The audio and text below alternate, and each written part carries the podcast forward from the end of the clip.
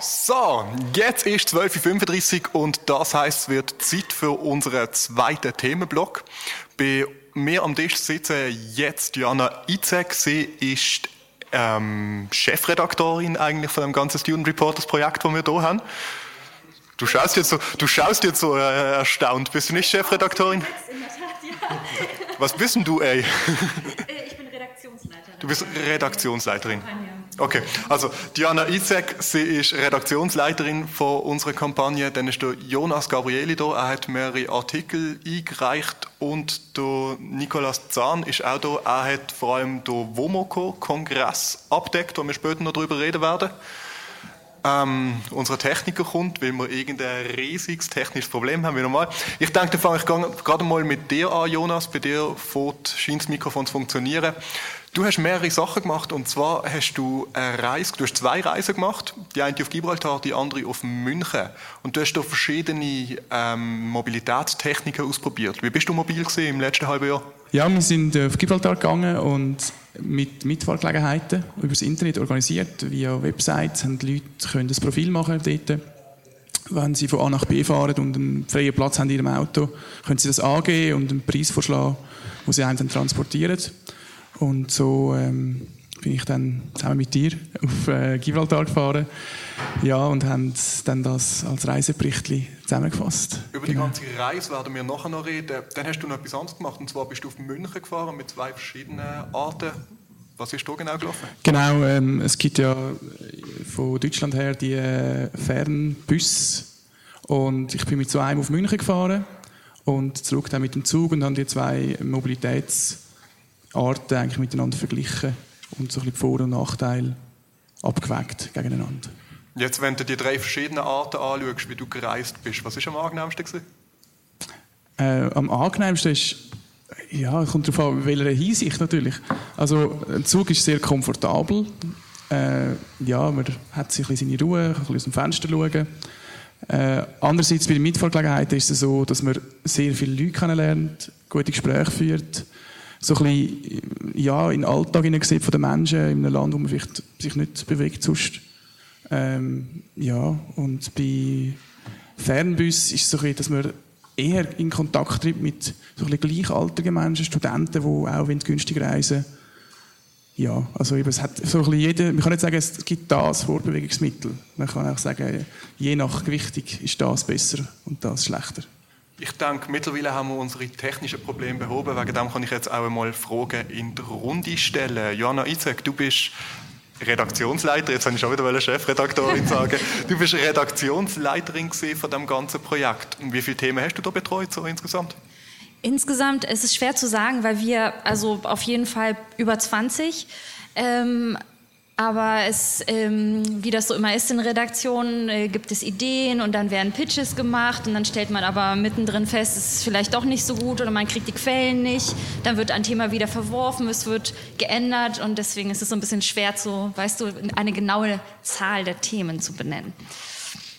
Jetzt haben wir es über Thema Mobilität. Hast du eine gewisse Stoßrichtung gesehen innerhalb von dem Mobilitätsthema? Also ich habe gesehen, wir haben Sachen über beispielsweise Behinderte und Mobilität gehabt. Wir haben Sachen, wie der Jonas jetzt gehabt hat, so sehr reportagemäßige Sachen. Was ist so die Grundrichtung in dem Thema Mobilität?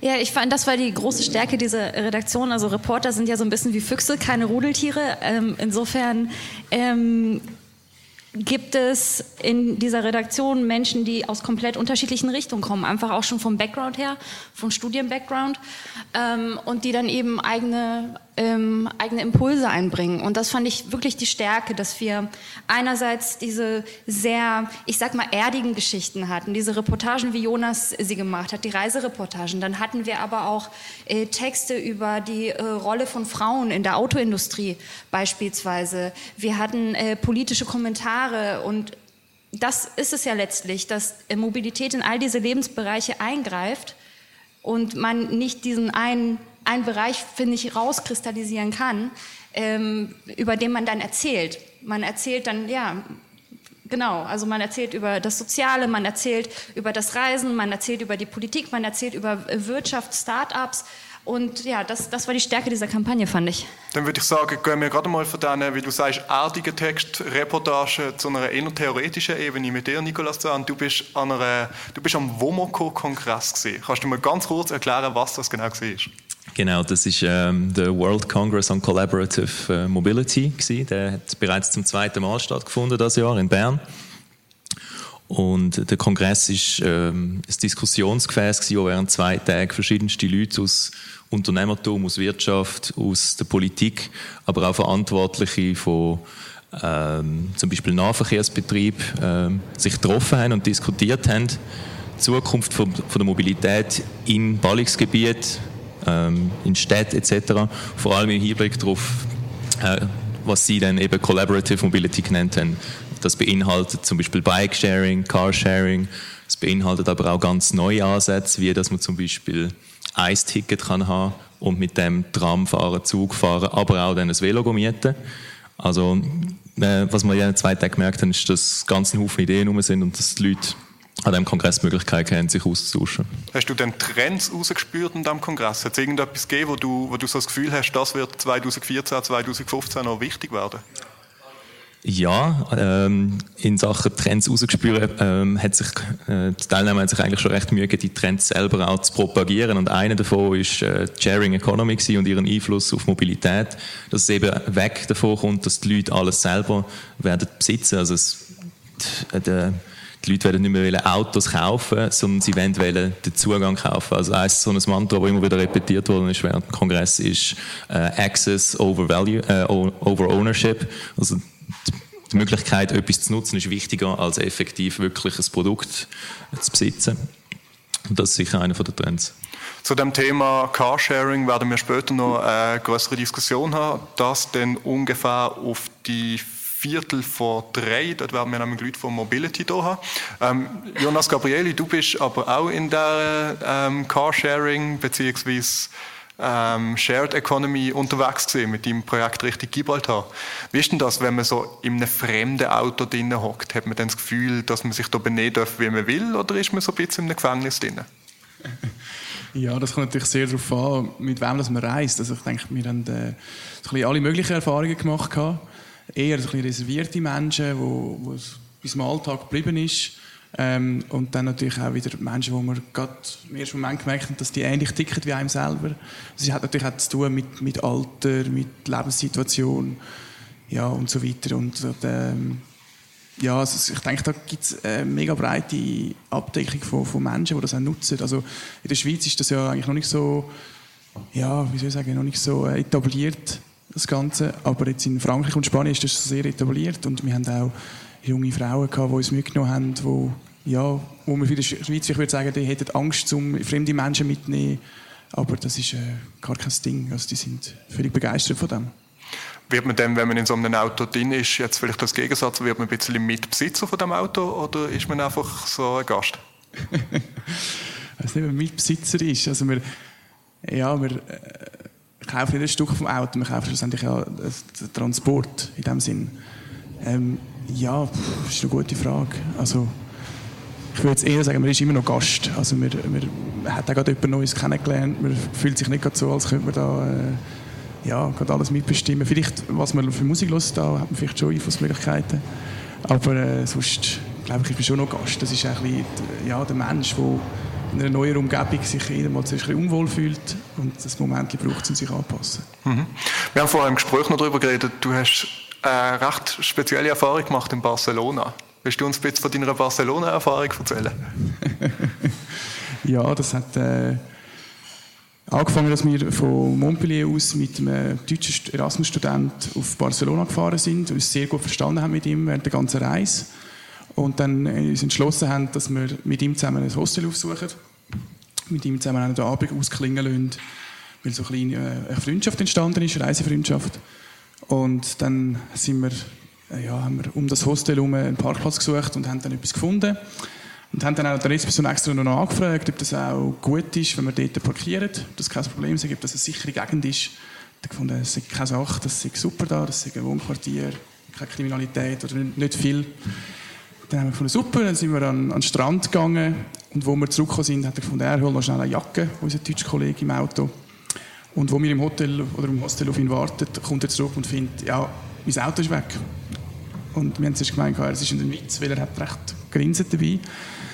Äh, ja, es war aber dann kein Witz, gewesen, es war wirklich weg. Gewesen. Und dann sind wir natürlich zum Rezeptionist und haben gefragt, ja, du hast gesagt, es ist sicher.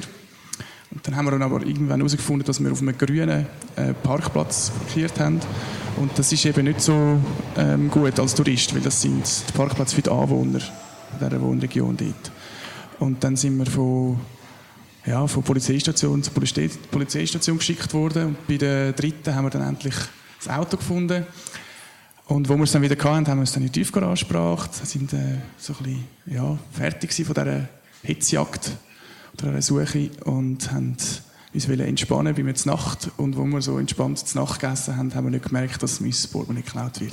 Dann haben wir die ganze Polizeigeschichte nochmal machen Ah, das klingt nach einem grossartigen Oben. Ähm, was ich aber noch spannend finde, das knüpft eigentlich an meine Frage vorher an. Die haben dem Kollegen geholfen, sein Auto wiederzufinden. Also, sie haben schon ein bisschen Mitverantwortung für das Auto. Oder mehr? Genau, ja, genau. Das ist so gewesen. Also ich denke, das ist halt eben, weil wir wirklich eine gute, gute freundschaftliche Basis hatten. Ähm, ja, also wenn, wenn wir uns jetzt getrennt hätten nach, nach dem Transfer, wenn wir in Barcelona angekommen wären und uns getrennt hätten, dann hätte uns das nicht mehr weiterhin interessiert. Aber äh, durch das, dass wir äh, gefunden haben, doch, wir wollen zusammen noch etwas machen am Abend, äh, dann sind wir wie, ja, im gleichen Boot gewesen, im gleichen Auto, wie man sagen Das Thema Verantwortung hast du auch angesprochen, Nikolaus Zahn. Und zwar hast du gesagt, dass du findest, hast du einen Kommentar geschrieben, dass du findest, dass Studierende mehr Einfluss sollen nehmen auf die Mobilität. Wieso sollen sie das? Ja, es, es, geht mal vor allem darum, dass äh, Studierende also, oder generell äh, jüngere Leute Einfluss nehmen, deshalb, weil Politikentscheidungen gerade in der Mobilität relativ langfristige Entscheidungen sind. Also wenn man sich zum Beispiel vorstellt, eine Stadt beschließt, die, äh, Veloinfrastruktur auszubauen, dann geht das einfach ein Zeitchen, bis äh, all die Sachen gebaut sind. Und deshalb sind es auch Entscheidungen, die relativ gut geplant werden, weil gerade längerfristige Projekte, wo man dann irgendwie in der Mitte abbrechen und wieder total ändern müssen. Und darum fände ich es wichtig, dass sich jüngere Leute, die in Zukunft stark werden von diesen politischen Entscheidungen betroffen sind, sich relativ früh in den Prozess einbringen und versuchen, die Entscheidungen mitzutragen. Weil, wie es vorher auch angesprochen wurde, Studenten sind äh, sind wahnsinnig mobil, sei das jetzt Reisen oder sei das Pendeln zu der Universität oder die Benutzung von öffentlichem Verkehr innerhalb von einer Stadt zu Vorlesung zu Vorlesung zu kommen. Und deshalb können wir auch gute Inputs geben, wie Mobilität müsste aussehen in einer Stadt. Ich denke, wir werden in ungefähr drei Minuten noch ein bisschen über einzelne Beispiele von Studenten, die Verantwortung übernehmen für ihre Mobilität reden. Jetzt hören wir aber zuerst mal noch Red Hot Chili Peppers und Roadtripping und wir sind bald zurück mit Jonas Gabrieli, Nikolas Zahn und Johanna Izek.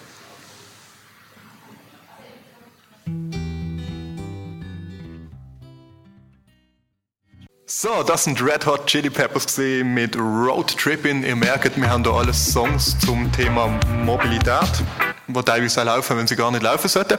Bei mir am Tisch ist immer noch Diana Izek, der Nicolas Zahn und der Jonas Gavrieli. Und Jana, du bist extra für die Diskussion von Berlin hier angeflogen und du hast mir vorher gesagt, dass sie deine Lieblingsflugstrecke Wieso ist das deine Lieblingsflugstrecke? Das muss man jetzt aber erklären. Erstmal muss ich ja äh, politisch korrekterweise sagen, ich bin dekadenterweise geflogen.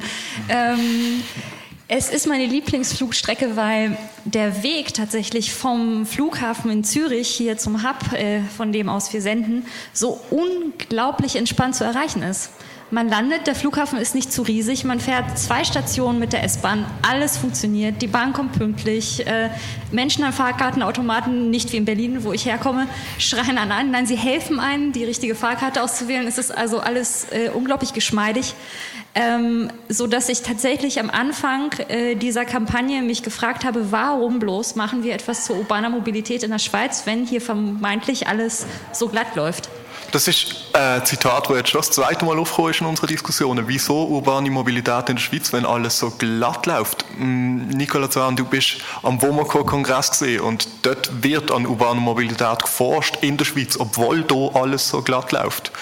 Ähm, hast du eine Idee, wieso man das hier machen äh, Richtig, das haben wir auch ziemlich erstaunt. Also der, der Wokomoko wird da organisiert von, von der Mobilitätsakademie, wo ihrerseits wieder äh, ähm, mit dem TCS zusammenhängt. Also das heißt, das Ganze ist schon ein bisschen äh, Schweizer Idee quasi, obwohl die Schweizer Kundschaft relativ zufrieden ist mit, äh, mit den öffentlichen Verkehrsangebot und generell dem Mobilitätsangebot in der Schweiz. Ähm, kann man das ehrlich gesagt nicht, nicht, äh, nicht erklären, wieso, also wieso das jetzt gerade in der Schweiz so ist. Kann sein, dass es auch ein Ergebnis von dieser ganzen Forschung ist, dass es, dass es da so gut läuft mit dieser Mobilität? Das kann ich mir schon vorstellen. Also es, ist natürlich, ähm, es ist natürlich klar, dass man davon profitiert, wenn man neuen Ideen einen, einen Raum bietet, um sie zu diskutieren und generell auch zum neue Projekt fördern. Also es sind auch Sachen vorgestellt worden an dem Kongress, zum Beispiel ein Cargo-Bike, ähm, ein, ein Velo, das eine spezielle Ladefläche hat, um auch äh, Bike-Sharing für Familien interessant zu machen, beispielsweise, wir einkaufen oder Kinder äh, in den Kindergarten bringen. Das ist jetzt etwas, was man noch nicht unbedingt will sehen, aber vielleicht wird das dann bald mal kommen. Und was sind denn so für dich die Ergebnisse vom Wokomoko-Kongress 2014? Also was ist aus dem Ganzen rausgekommen? Schwierig zu sagen. Etwas, was wahrscheinlich rausgekommen ist, ist, dass es ähm, im, im, Bereich kollaborative Mobilität eine Spannung gibt zwischen den Ideen, die von Seiten von Startups und Unternehmen da sind, um neue Produkte und Dienstleistungen zu schaffen und andererseits die etablierten Player, sagen das jetzt größere Automobilfirmen oder auch im öffentlichen Bereich äh, Regulierungsbehörden oder Vertreter von, ähm, von, öffentlichen, von öffentlichen Verkehrsnetz, wo halt quasi ihre Geschäftsmodelle teilweise effektiv ähm, challenged werden durch die neuen Ideen. Gerade in, also das haben wir äh, recht gut gesehen im Bereich Carsharing, wo halt jenste Taxiunternehmen weltweit anfangen haben, einen Aufschrei zu machen quasi, weil das halt ihr, ihr Geschäftsmodell untergräbt. Gibt es denn so eine Idee, die für dich besonders rausgestochen ist in dem ganzen Wokomoko-Kongress? Gibt es irgendein Projekt, wo du jetzt speziell darauf aufmerksam machen ähm, Ein Projekt, wo aus der Schweiz kommt, das mich recht interessiert hat, weil ich auch in, in einer ländlichen Gegend aufgewachsen bin, ist das Projekt ähm, Mitfahren in, äh, in Blauen, glaube ich. Ähm, eine kleine Gemeinde in Baselbiet, glaube ich, die recht schlechte ÖV-Anbindung hat und was es geschafft hat, durch, äh, durch eine App, wo die Leute können sagen ich fahre jetzt heute im, um halb zwei in die nächstgrößere Stadt einkaufen, wenn jemand Mikros hat, noch drei Plätze in meinem Auto. Und die anderen Leute können quasi sehen, ja, da bietet jemand eine Fahrt an oder da sucht jemand eine Fahrt. Und das ist, ähm, also der Gemeindepräsident hat das, hat das Projekt vorgestellt an dem Kongress und das ist also wirklich auf, äh, auf große Zustimmung gestoßen. Nicht nur bei der lokalen Bevölkerung, sondern auch am Kongress als ein erfolgreiches Beispiel von einer, von einer innovativen Idee, um Mobilität zu den Leuten zu bringen und eine bessere Dienstleistung auch anzubieten. Ich würde sagen, wir schlagen hier den Bogen von der innovativen neuen Mobilität zur klassischen Original-Mobilität, die wir alle schon kennen. Ähm, Zug- und Busfahren. Jonas Gabrieli, du bist von Zürich auf München und von München wieder zurück auf Zürich, jeweils mit einem Fernbus und mit einem Zug. Was ist so eine, was ist für ein Erlebnis gewesen? ja, gut. Also schlussendlich eben das sieht man auch im, im Artikel, da hat seine Vor- und seine Nachteile, beide Seiten. Äh, bei der Fernbus ist es sicher so, dass man äh, viel noch selber muss machen muss. Ähm, also das heisst, man muss das Billett selber äh, ausdrucken, man muss via Kreditkarte den ganzen äh, Bestellungsprozess oder Bezahlungsprozess abwickeln. Währenddem, dass man bei einer SBB an den Schalter kann gehen gemütlich und sagen, ich will gerne von München auf Zürich, dann und dann, und Platz reservieren am Fenster. Wirklich völlig, äh, völliger Servicegedanken auch. Und es kostet halt natürlich auch mehr, oder der Servicegedanke muss auch ein Mensch zahlen, der dahinter ist und nicht nur eine Maschine, wie jetzt beim Fernbus. Ja, das ist so ein Beispiel. Und sonst ist es halt so bei den Fernbus, die generell startet jeder Fahrt die in der Früh ab am Morgen, also so 6, 7, 8. Und das ist äh, nicht jedermanns Sache. Meine eigentlich auch nicht so. Aber wenn man es mal geschafft hat und aufgestanden ist, ist das äh, gut, weil dann ist man auch früh dort. Jetzt ist das so ein bisschen europaweite Veränderung, die gerade am Kommen ist, dass äh, Fernbus oder Flieger, so wie du jetzt von Berlin auf äh, Zürich geflogen bist, Jana, dass Züge abgelöst werden durch neue Mobilitätsmethoden. Sehen ihr das vielleicht an die ganze Runde? Sehen ihr das als eine positive oder eine negative Veränderung, dass äh, Mobilität durch Zugverkehr so bedroht ist im Moment? Also kannst, kannst du noch genau meinen, kannst kurz erklären, wie du genau die Mobilität durch den Zugverkehr bedroht siehst? Also weil für mich sind halt Züge ein integraler Bestandteil von der Mobilität und ich finde es sogar besser, dass du zum Beispiel auf der Strecke, Strecke Zürich-Paris gesehen hast, dass die Flugverbindungen effektiv abgraben werden durch den Zugverkehr, was meiner Meinung nach eigentlich äh, eine gute Sache ist, äh, schon nur rein umwelttechnisch. Also wie genau ist der Zug äh, ein Problem für Mobilität? Vielleicht bist du da die richtige Person, um etwas sagen dazu, Johanna? Wenn du von Berlin hierher gekommen wärst, wäre das günstiger gewesen mit dem Zug oder wäre das günstiger gewesen mit dem Flugzeug? Ähm, ich wollte dir eigentlich auch gerade eine Gegenfrage stellen, aber es war äh, tatsächlich einfach schneller mit dem Flugzeug, was für mich dann das ausschlaggebende Argument war. Äh, ich werde jetzt aber von Zürich weiterfahren mit dem Zug, äh, ganz bewusst. Ähm, ähm, aber ich, ich habe die Frage ehrlich gesagt auch nicht so richtig verstanden, weil ähm, wenn man sich zum Beispiel Nachtzüge anguckt in Europa, das ist ja quasi eine Mobilitätsform äh, oder Variante, die eher im Rückgang begriffen ist. Also ganz viele Verbindungen werden gekappt. Ähm, die Dinger werden einfach nicht mehr so häufig genutzt. Insofern muss man da, glaube ich, genau gucken bei solchen Aussagen. Also welche Arten von Mobilität, von Mobilität durch Zug überhaupt betroffen sind und welche... Genau. Also siehst du auch, dass, oder sehen die allgemein, dass bei gewissen, bei gewissen Arten von Mobilität, vom Reisen jetzt so Sachen wie Fernbus dominieren und bei anderen Sachen doch noch der klassische Zug genutzt wird? Vielleicht eine sehr offene Frage. Ja, ich will jetzt nicht sagen, dass es dominiert. Ich glaube mehr, es ist am Kommen. Ähm, und es hat auch seine Daseinsberechtigung. Ich denke eben für Leute, die günstig reisen und ein paar ja, Einschränkungen in Kauf nehmen beim Service, äh, vielleicht auch beim Komfort und so weiter, bei der ähm, Fahrt vom Bus. Äh, ja, dann hat das seine Berechtigung und da wird es auch eine Kundschaft geben und ein Publikum, das sehen wir ja auch. Aber ich glaube nicht, dass jetzt die ganze europäische Bevölkerung nur mit Fernbus wird reisen und niemand mehr wieder Zug wird brauchen, weil es gibt immer noch Leute, die gerne in ein Erstklasseabteil gehen oder auch sonst halt komfortabel reisen und einen brauchen, der hinter dem Schalter hockt und nicht können am Computer ein Billett buchen, gerade so eine ältere Generation. Also ich glaube, das wird äh, nicht so dramatisch zurückgehen. Also da habe ich eigentlich nicht so. Ich denke, das wird mehr kommen, dass es mehr Fernbuslinien gibt, aber das wird irgendwann auch stagnieren. Das ist eine äh, Frage von Angebot und Nachfrage ein Stück weit. Ich denke, das ist gerade der richtige Punkt, um das Gespräch auch schon wieder zu beenden. Ähm, Jana Izek, Nicolas Zahn und Jonas Gabrieli, vielen Dank, sind ihr da gewesen. Wir machen hier in unserem Stream weiter mit Musik und in ungefähr einer halben Stunde werden wir dann auch Zuhörer von Radio Industrie zuschalten.